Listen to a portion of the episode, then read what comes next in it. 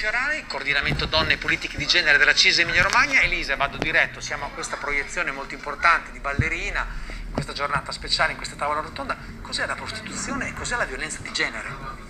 Abbiamo deciso di organizzare questa iniziativa in occasione della giornata internazionale per l'eliminazione della violenza contro le donne perché riteniamo la prostituzione, lo sfruttamento sessuale, la tratta una delle forme nella quale si esprime la violenza di genere. Eh, per la CISL eh, la prostituzione non è un lavoro, eh, la maggioranza delle persone che eh, sono coinvolte in questo sfruttamento sono donne straniere, eh, sono donne che vivono situazioni di eh, mancanza di dignità, di violenza, situazioni molto pesanti e eh, si deve fare rete, tutti devono in qualche modo agire per fare in modo che eh, tutto questo non avvenga anche rispetto alla sensibilizzazione verso i clienti e verso le persone che comunque in Certo. qualche modo alimentano questo mercato.